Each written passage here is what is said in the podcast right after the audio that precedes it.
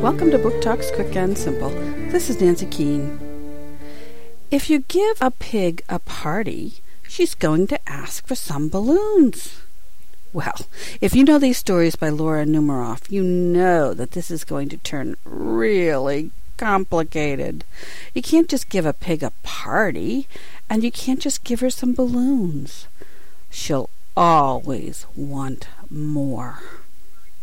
If You Give a Pig a Party by Laura Joffe Numeroff, Laura Geringer Books, 2005.